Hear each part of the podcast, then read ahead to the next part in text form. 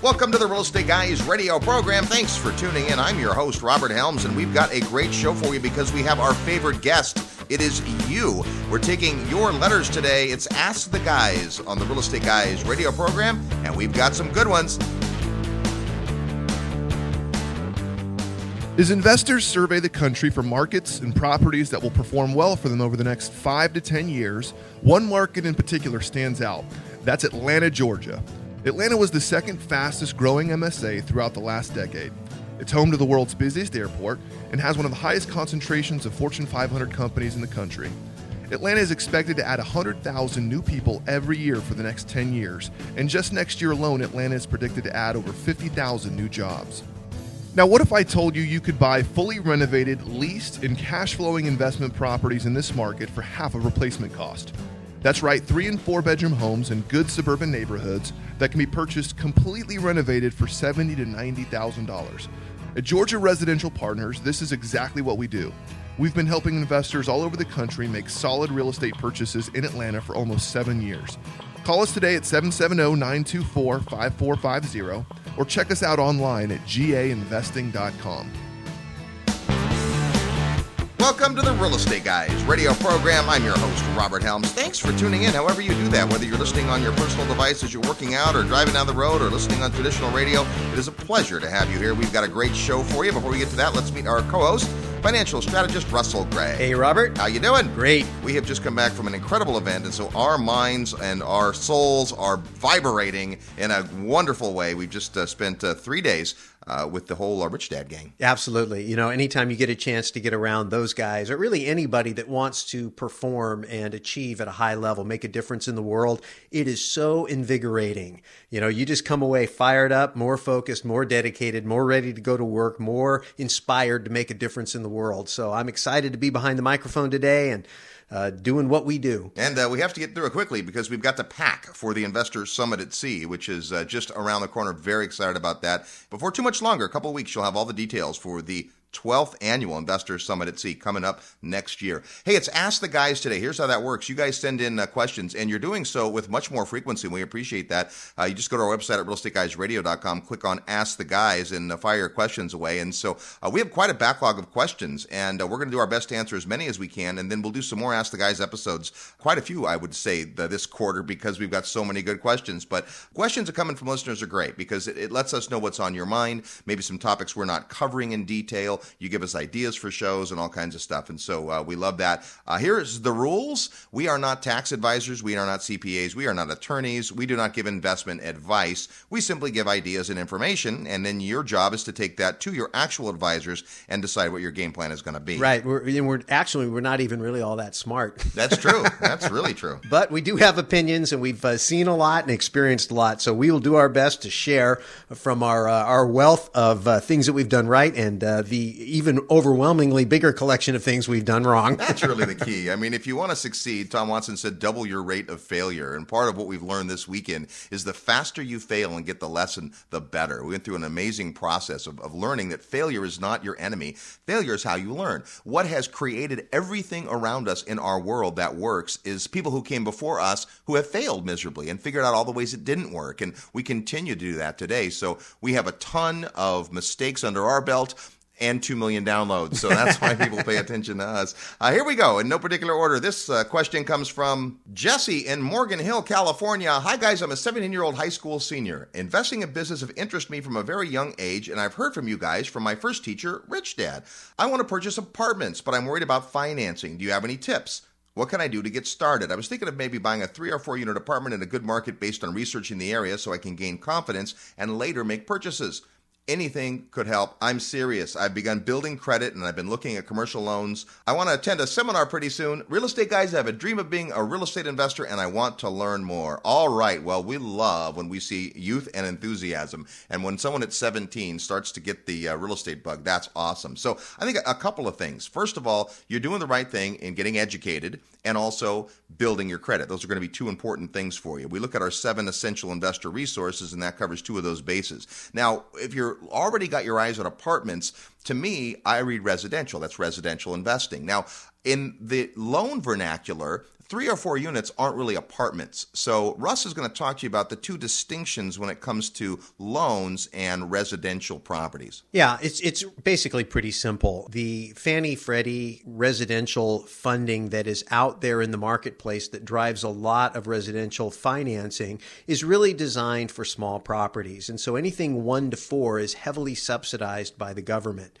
When you move to outside of that, five and up, the government really doesn't play as much, although they do, and uh, certainly a lot more lately, but it's different. And so the commercial lending world is very different from the residential lending world, even though commercial lending in apartments is still residential property. So sometimes it gets confusing because you are investing in residential property, but you're using commercial banks and commercial lenders, and those guys are typically not interested in doing residential one to four and vice versa. Yeah, so there's really two categories. There's the one to four unit loans, which are a single family house up to a fourplex, and that sounds like where you're probably going to start, and frankly, probably a good place to start.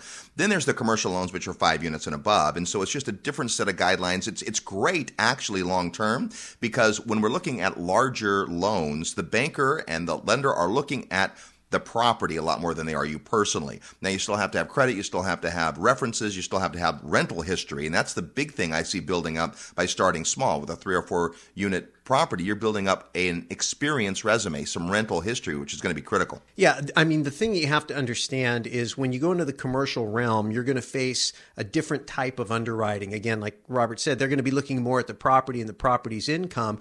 They're going to be looking to you and your experience. So you're going to have to have that experience.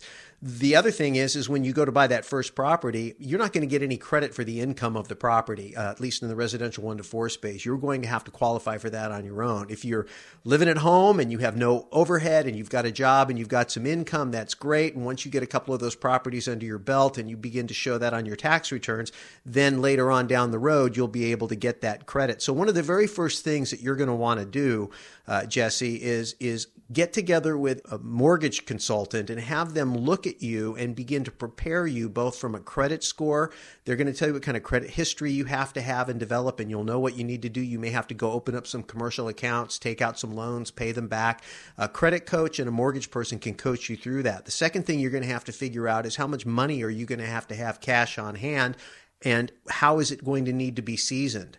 And seasoned is just how long have you had it? Typically, it's at least two months, and you may need to have it a little bit more. So it's not good enough to say, oh, I've got parents or I've got friends or I've got investors who are willing to bring the money to me. You may have to have it in your possession at least two or three months before you actually get into contract on the property. Of course, presumably you're going to be at least 18 years old before you do any of this because you can't even get into a contract until you are uh, but that's a different thing. So get together with the mortgage person right away and understand that, and that's going to be the first part of it from a financial perspective. I have one more idea for you, Jesse, and that is at your age and at your willingness and eagerness to learn, I would get around some folks doing these deals. Busy apartment investors are always looking for help. You find out how to be valuable to that person and just hang around for the wisdom and knowledge that'll fall off. It's it's great. A great opportunity is to get around guys that are doing it. So you mentioned wanting to come to a seminar. Get out there and go to the kinds of seminars that these kinds of people people are going to. If there's a class on 1031 exchanges, if there's a class on updated loan programs in commercial, there's a lot of uh, commercial brokers and, and commercial lenders that do these classes as a way to find business prospects. That can be a, a great way to go and, and, to network. I tell you what, I sure wish I hadn't waited till I was 24 years old to buy my first property. If I was thinking that at 17, that would have been something. I just want to touch on that, Jesse, and just uh, reemphasize what Robert just said. Um, volunteer be an intern. Find guys that are doing it maybe professionally or investing you know. So you could go to work with a mortgage broker you could go to work with a commercial broker you could go to work with a property manager you could go to work with an investor who's doing these types of deals. But just say look i just want to hang around. I'll file i'll answer phones i'll run errands i'll do whatever. I just want to be in the environment build the relationships get around where the action is. And you will just begin to pick stuff up just by being there. All right our next question comes all the way from anchorage alaska Keith says, Thanks again to the guys. Your great book, Equity Happens, recently helped inspire my first 1031 exchange with properties here in Anchorage. My Ask the Guys question is a brief one. Why do so many successful real estate investors have busted credit? Thanks, Keith. All right, Keith. Well, that is a great question and one I find to be very true. Many of the most successful real estate investors I know don't have great credit me included. Yep. I'll tell you from my standpoint, it was pretty simple. When I started really getting serious about investing and ultimately real estate development, I was out to get as much leverage as possible and I did it really quickly. And and I went from, you know, having an average credit profile to being tens of millions of dollars in debt. And when you're tens of millions of dollars in debt, even though it's on real estate and we might call that good debt, that makes you look challenging to the traditional consumer credit world. Then you add to that what's happened in the last five years with the mortgage meltdown and all the craziness in real estate, and a lot of folks who were out there aggressively buying property and even not so aggressively buying property found themselves in difficult credit scenarios. So it is very common. I'd say more common than not that I find someone who is successful in real estate who is not successful because of their credit score, but in spite of it.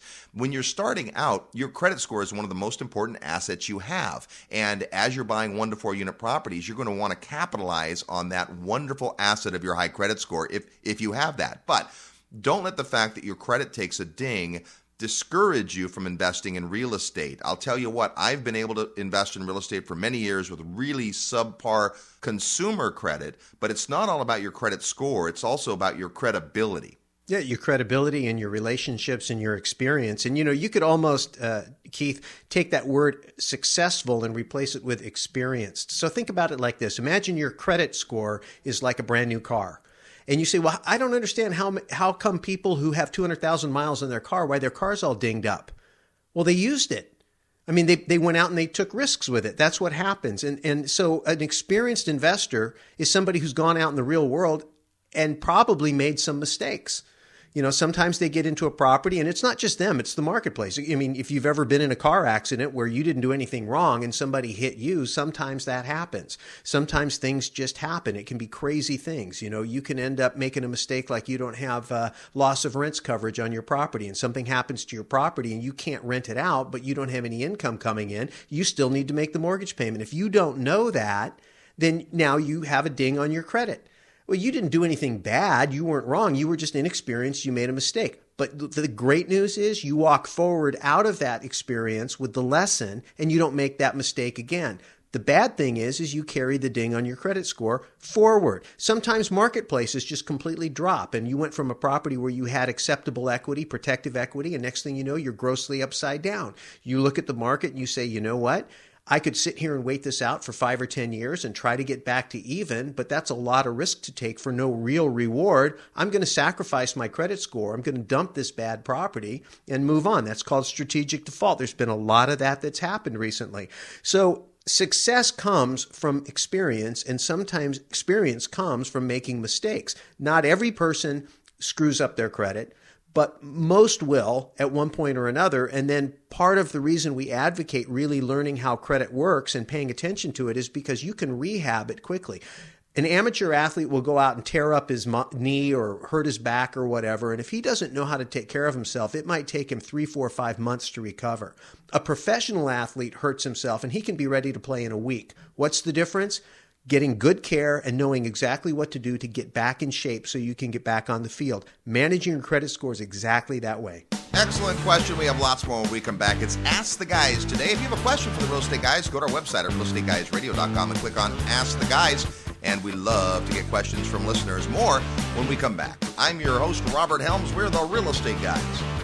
Live nationwide. You're listening to the Real Estate Guys. Find out more at realestateguysradio.com. Live where you want to live, but invest where the numbers make sense. Even better, invest where you have a solid team to support you. We've been hearing great things about Memphis, Tennessee, and Terry Kerr from Mid South Home Buyers. Since 2002, Terry and his team have been delivering turnkey rental property solutions ideal for out of area real estate investors. So, if you're looking for affordable, trouble free, turnkey investment property, call Terry. Use our resource hotline at 888 510 6838, extension 118. That's 888 510 6838, extension 118. Or find them in the resources area of our website at realestateguysradio.com. Are you ready to profit in paradise? Hi, it's Robert Helms, and if you think real estate investing means tenants, toilets, and termites, think again. Located just a short plane ride from the U.S., a virtually untouched paradise awaits the beautiful country of Belize. When you go to Belize with the real estate guys, you'll spend four fabulous days discovering one of the most intriguing real estate markets I've ever seen. With its jungle rainforests, pristine beaches, and 81 degree turquoise water, Belize is one of the most beautiful places on earth. Plus, it's considered one of the top seven tax havens in the world. And why U.S. real estate continues to drop, Belize property is on the rise, and many experts think the best is yet to come. But don't just take my word for it. Come experience Belize firsthand at our upcoming investor field trip. When you join us, you'll discover the many reasons we love Belize, like tremendously undervalued beachfront land, super low taxes, ease of doing business, and so much more. Get the details at realestateguysradio.com. Just click on events. See paradise for yourself. Click events at realestateguysradio.com, and I'll see you in beautiful Belize.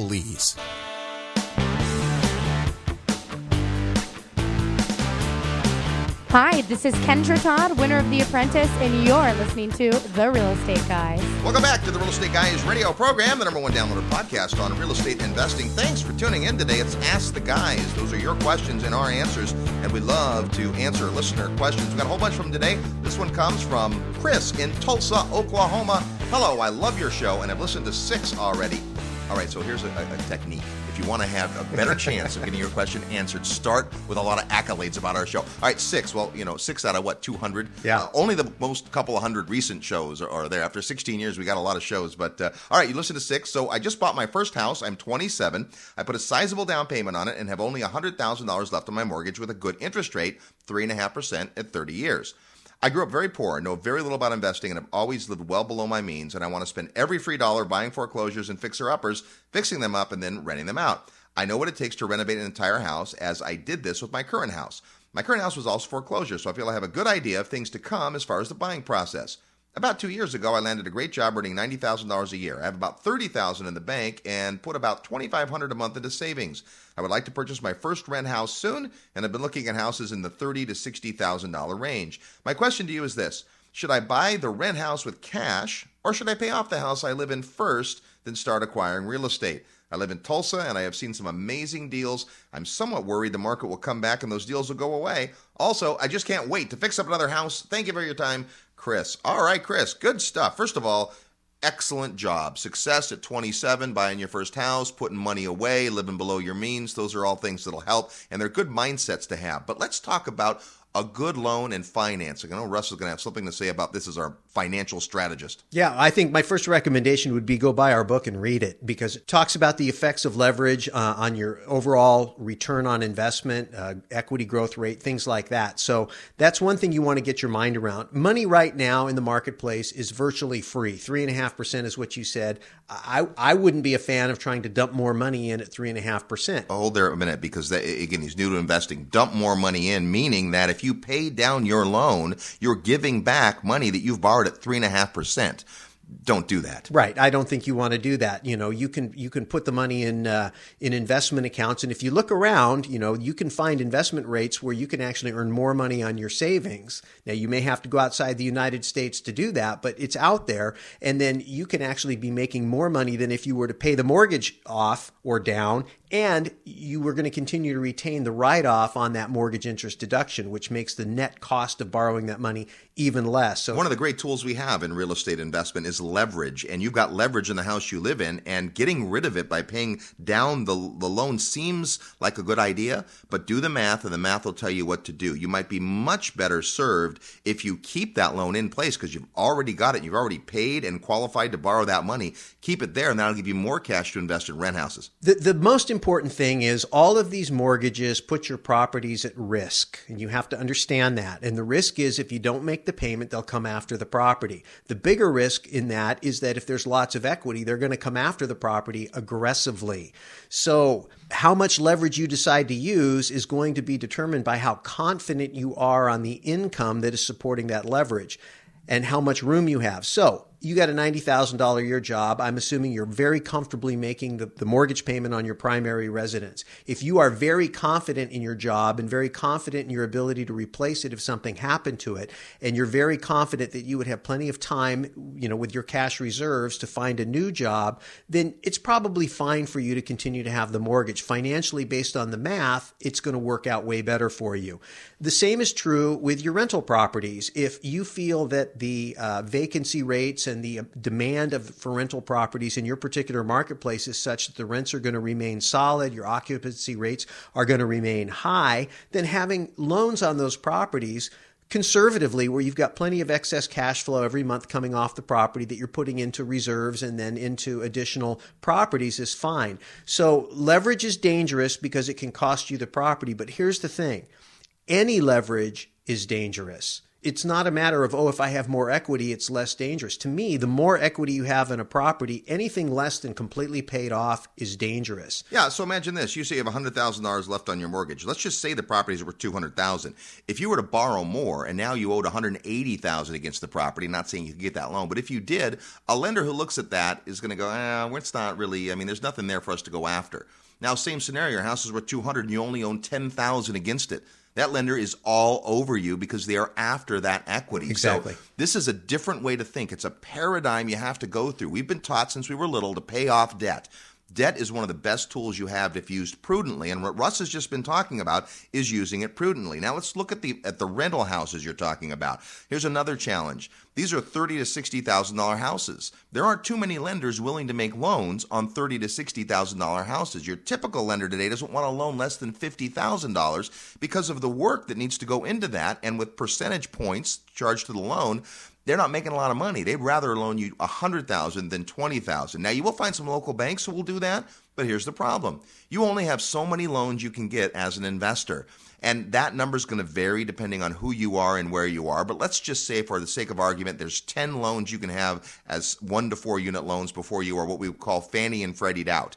Doesn't mean there's not other places to go to get capital. There is, but if there's ten is the maximum, if we take that as our assumption, do you want 10 $30,000 houses or 10 $100,000 houses or 10 $500,000 houses. Now, the rent has to work. So, the point is, there are some real advantages to buying houses for cash. It also makes you a stronger buyer. If I'm looking at $30,000 houses today, I'm not thinking about getting a loan at least until I get them stabilized, fixed up, and rented. Yeah, and, and that makes a lot of sense. You're exactly right. You know, you don't want to use up those precious Fannie Freddies on uh, on small properties and cash again is your best friend. You know those properties are going to be properties where if you can go in with cash you have a competitive advantage. You may be able to get what we call found equity where you can make a deal. Hey look i'm a cash closer. I'll close in two days or whatever the number is three days however long it takes for you to get it done. But anybody who's out there trying to find financing is going to be at a competitive disadvantage to you an owner that wants to dump their property quickly. And typically that's the case when you're looking at foreclosures. You know you want to get out quick.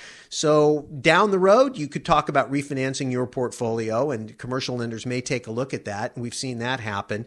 Uh, and then the other thing is, is it just gives you the opportunity to spread those those Fannie Freddie loans that you have available to you outside of your area. You may decide at some point to expand your horizons outside of Tulsa. Although I've, I, am not familiar with the market, but I've heard good things about it. All right, Chris, great question. Our next one comes from Rez in Los Angeles, California. I'm a college student pursuing a career in graphic design while also exploring other venues photography, package design, motion graphics, and web development.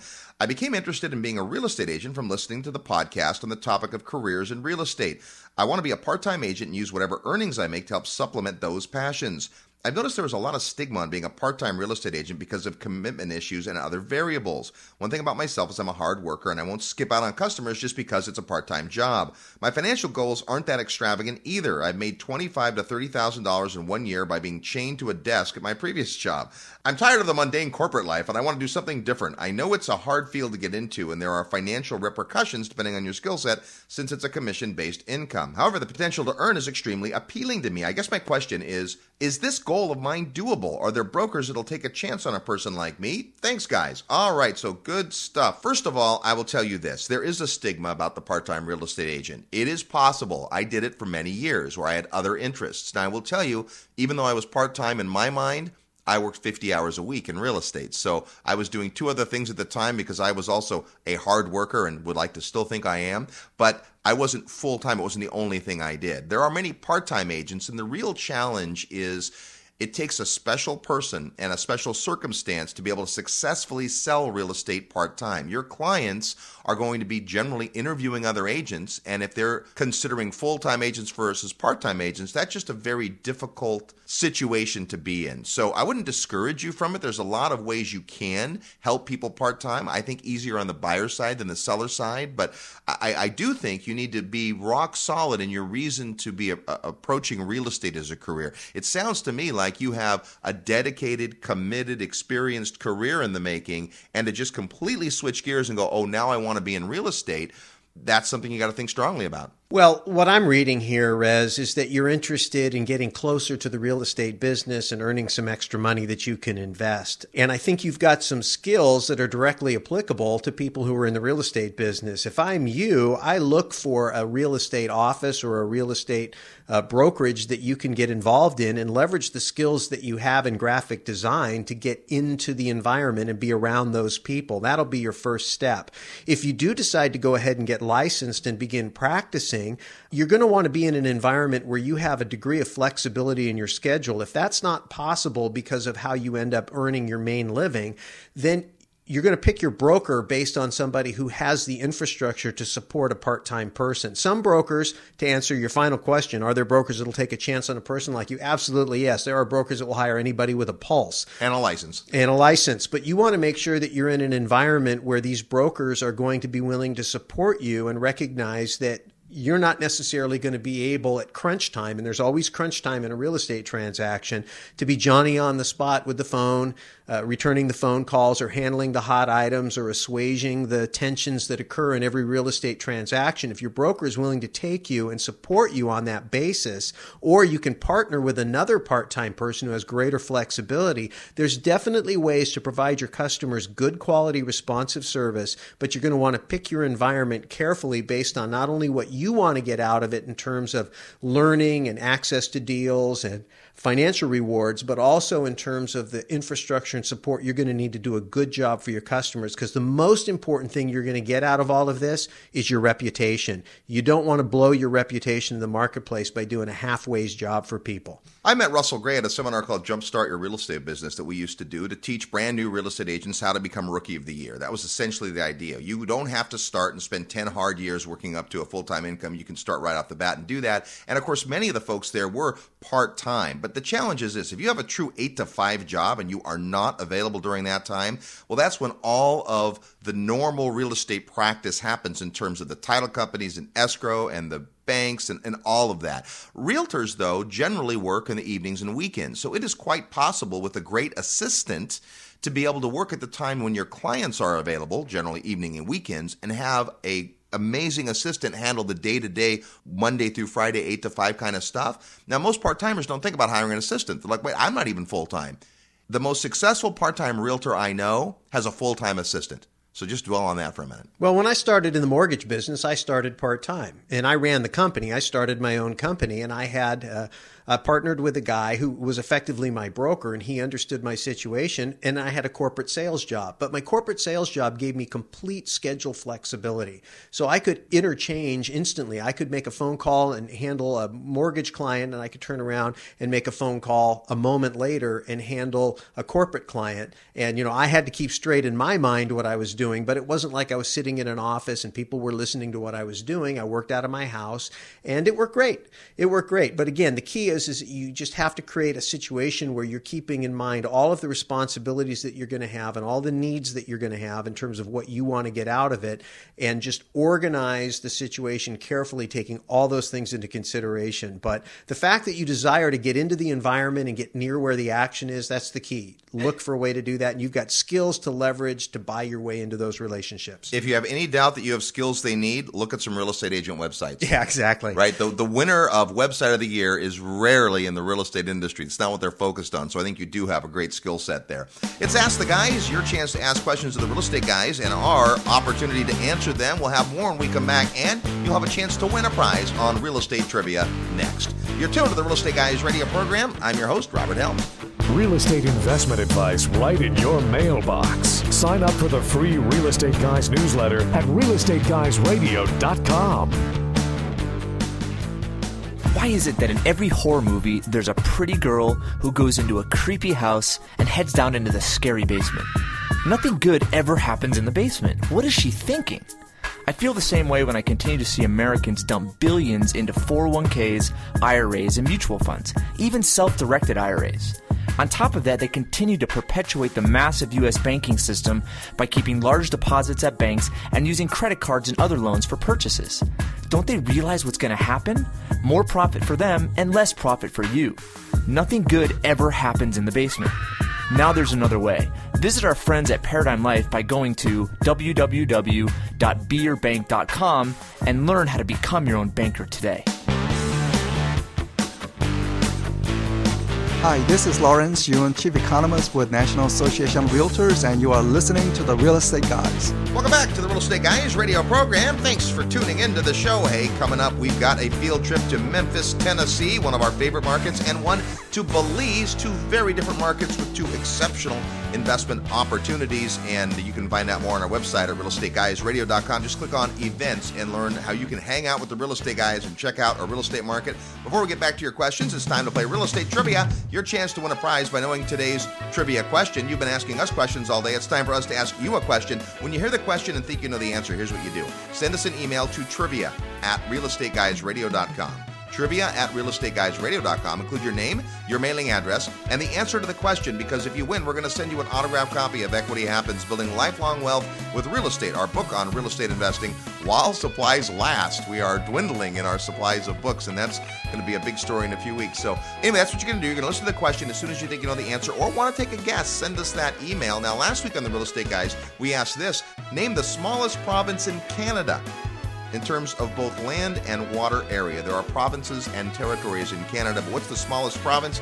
And lots of folks knew this. The answer is the province of Prince Edward Island. Here's our real estate question for this week. Nobody really knows where the largest cuckoo clock is in the world, but several countries boast the highest number of cuckoo clocks that claim to be the world's largest. Which country boasts the most?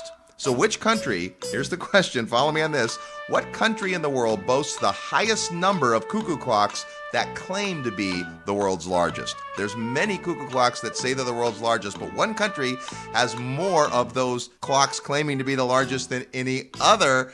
If that doesn't drive you cuckoo, I don't know what will. So send your guess, or if you know the answer, wow, get a life, uh, to trivia at realestateguysradio.com. Trivia at realestateguysradio.com. After 16 years, it's harder and harder to come up with real estate trivia questions. But if you think you can answer that question, it could get you an autographed copy of Equity Happens Building Lifelong Wealth with Real Estate, our book on real estate investing. Every few weeks, we love to do Ask the Guys. This is all those uh, letters that stack up from you, the emails that you're asking, and uh, great questions. We're we're really getting some awesome questions. So we want to encourage that behavior. We cannot answer every question, unfortunately, and we don't answer them individually except in rare instance. But uh, we do love to answer questions that lots of people can relate to. Right? If it's a question that you have, there's a really good chance someone else has it as well. Our next question is an email from Jill. She says, What specific things need to be done when you suggest doing your due diligence when investing out of state?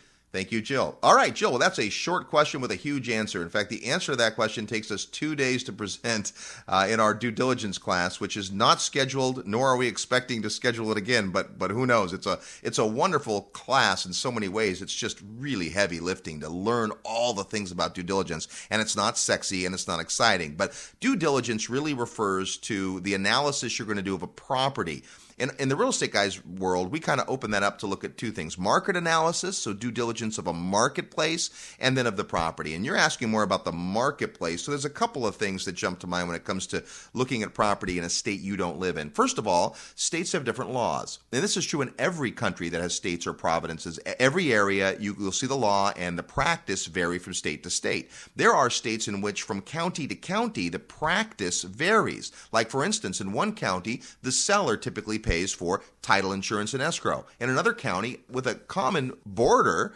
the buyer pays those fees. So part of it is understanding the, the market you're in. So the first part of due diligence in a new market is understanding how things work there. And probably the best way to find that out is to talk to a real estate agent that works in that marketplace, someone that is doing transactions. They'll know. But there's a whole bunch. One of the, the first things you're going to want to understand in the United States of America, there is drastic difference between tenant landlord law from state to state.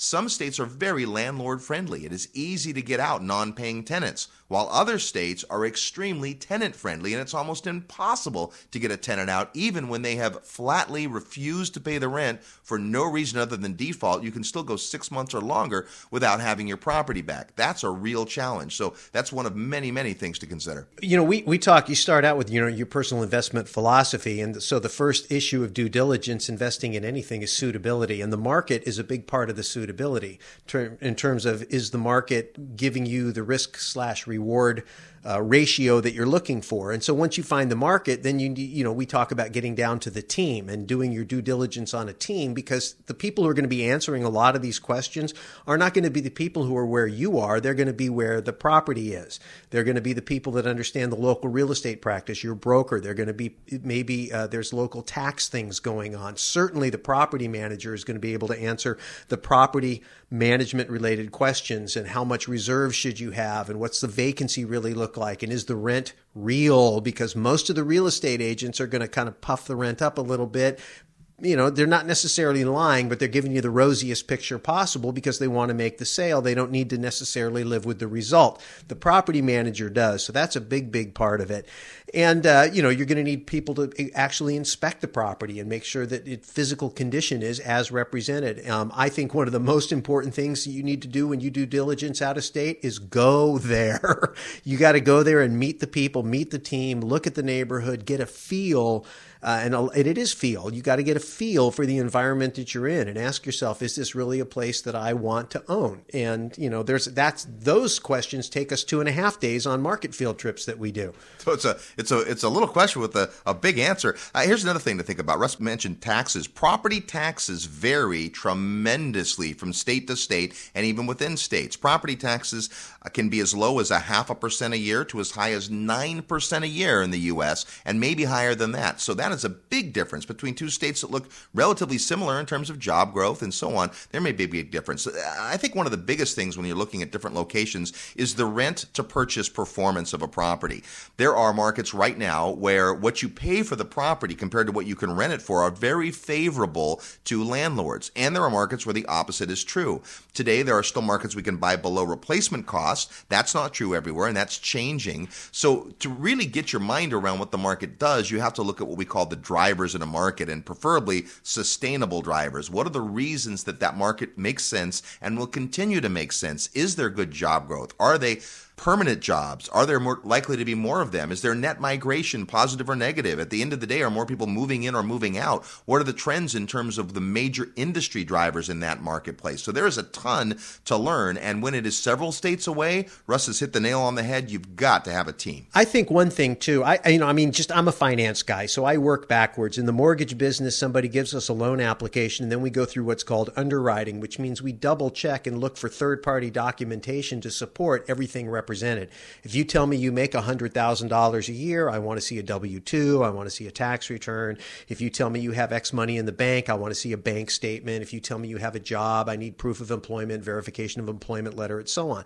If you were to take a look at just an annual property operating data sheet, which is the cash flow, the P&L on a property, and you were to go down that checklist and say, okay, this person tells me this is the rents all right, now I'm going to need a property manager to help me validate that, in fact, that is the rent. Somebody says, this is what the property's worth. I'm going to need an appraisal. Uh, if somebody says that this is what the property tax is going to be, then I'm going to need to verify that that is, in fact, what the property tax is in that particular part of the world. If somebody says this is what the insurance is, I'm going to want to get an insurance quote. And if you just go down that list, a lot of your due diligence will grow right off of that financial statement. Not all of it, because it won't talk about the market, although it will lead you to some things having to do the market, but you'll cover a lot of it just starting with that. All right, good stuff. It's Ask the Guys today. Your questions, our answers. This one comes from Wai Feng in Los Angeles, California. Well, it says LA. I'm assuming Los Angeles. It might be Louisiana, but it, uh, it's under city, so we'll say it's Los Angeles. Hi, where do you have your investors invest? Who do you work with in Memphis? Is there someone that can contact me? I have lots of questions. Thanks. All right. That's a great question for this reason we don't have our investors invest anywhere. First of all, we don't have investors, we have listeners. Secondly, although we have sponsors who are great turnkey real estate providers and we go to markets, those are markets that we like, and they certainly are not the only markets to invest in. I think sometimes people get confused when they hear our show or they go to our website and they see there's information on the markets. Those are just the markets we're doing field trips to. In 2013, we're looking at several other markets to start going to, and we just have only so much so many hours in the day and so many markets we have teams in. So uh, understand, we don't give advice, we don't give suggestions, and we certainly don't tell anyone where they should invest. I think this really actually brings up a, a more important topic. And if you're new to listening to the Real Estate Guy show and you're out there listening to other podcasts, and this isn't to say anything bad about any other podcast or to say, hey, we're great.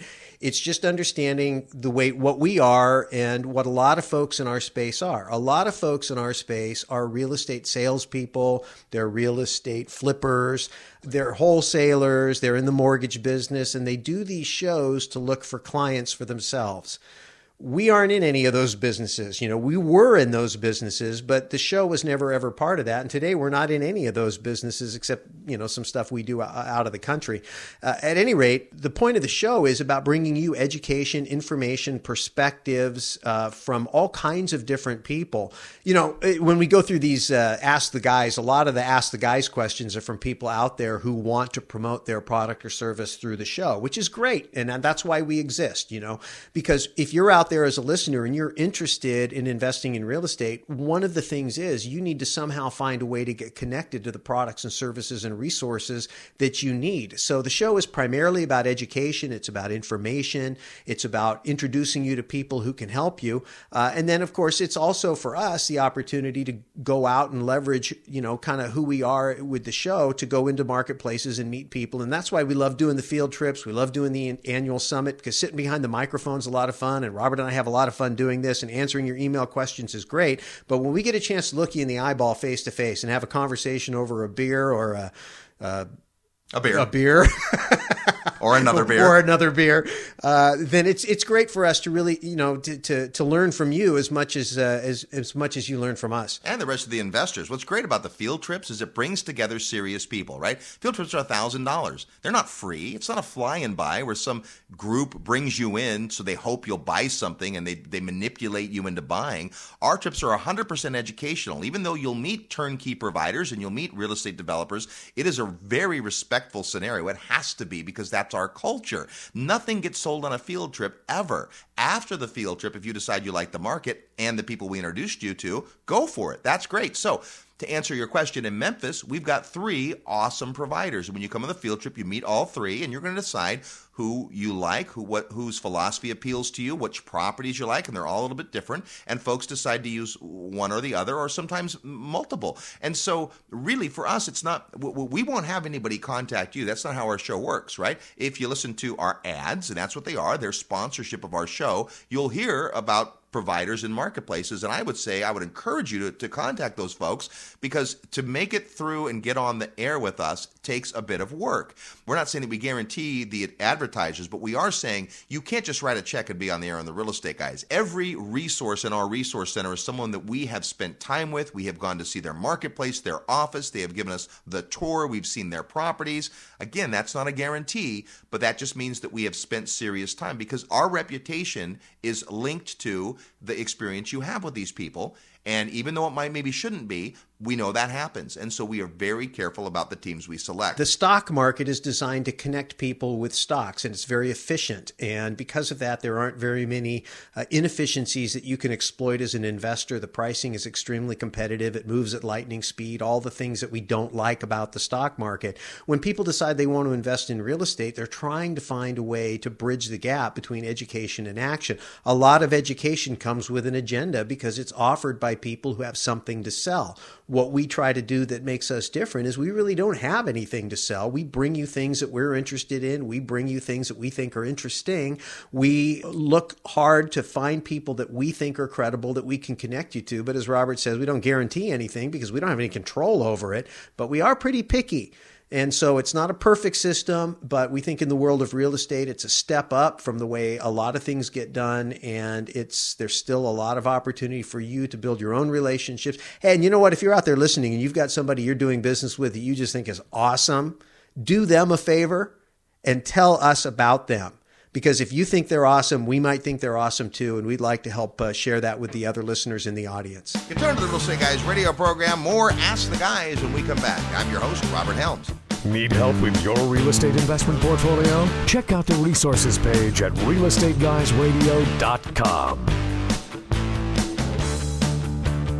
Are you excited about real estate investing but not sure where to get started? Learn the secrets of building wealth through real estate in the comfort of your own home. In the Real Equity Home Study Course, professional investor Robert Helms and his team of experts show you why real estate outperforms other investments. Stop dreaming about investing in real estate and start doing something about it. Order the Real Equity Home Study Course today at realestateguysradio.com and click on resources realestateguysradio.com. Looking for solid cash flow in a market where the jobs are likely to stay put? Hi, this is Robert Helms. Join me for the Real Estate Guys Investor Field Trip to Memphis, Tennessee. I'm excited to show you this affordable real estate market where cash flow is the name of the game. You'll meet active developers, rehabbers, property managers, plus folks from the Chamber of Commerce and many surprise guest speakers. Find out how the four R's of Memphis will virtually ensure a steady supply of qualified tenants. For all the details, visit realestateguysradio.com and click on events. Join me in Memphis for an amazing cash flow weekend. Go to realestateguysradio.com and click events. Hi, this is Donald Trump, and you're listening to the Real Estate Guys.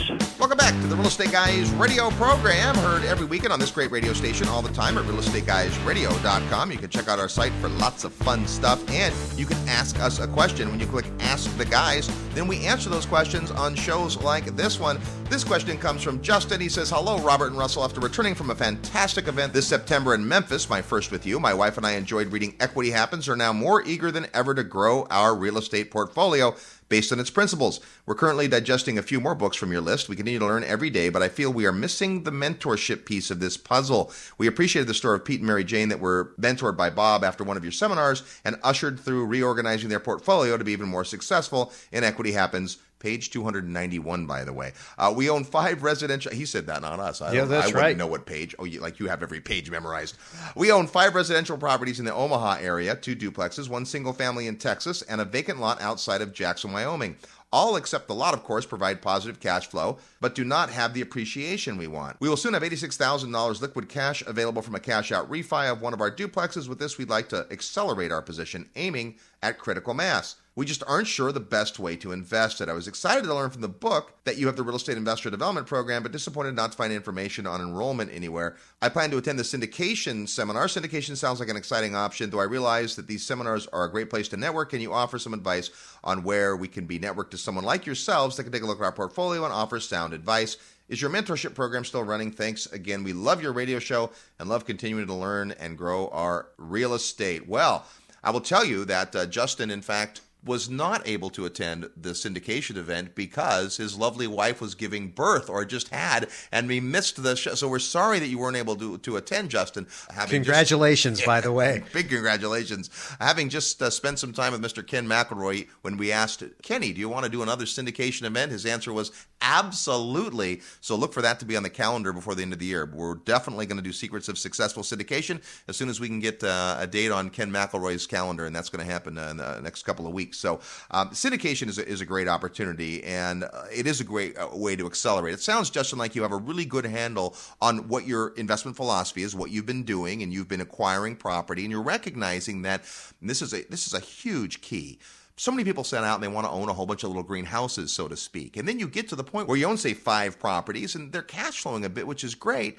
But are five properties cash flowing enough to make a significant difference in your long term lifestyle if they're not appreciating?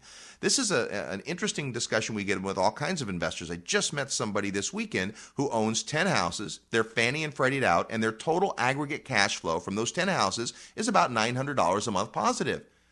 And they're saying, well, how's it get any better than that? I mean, 900 is fine, but don't I need like a thousand houses before it really starts to stack up? Well, only you know the answer to that. And Justin mentions critical mass, and maybe we want to discuss that. Well, critical mass is the concept that as you are in the accumulation phase of your investing career, meaning you're building assets, you know, the cash flow is secondary. Cash flow in our world is great, but largely designed to control the property over a long period of time, letting equity happen. Now, you know, we're great friends with Robert Kiyosaki and the Rich Dad Group, and their whole thing is all about cash flow. But when you really listen to Robert talk about what they do when they go in with their infinite return strategy, is they'll buy an apartment complex, they will fix it up, which we call forcing equity.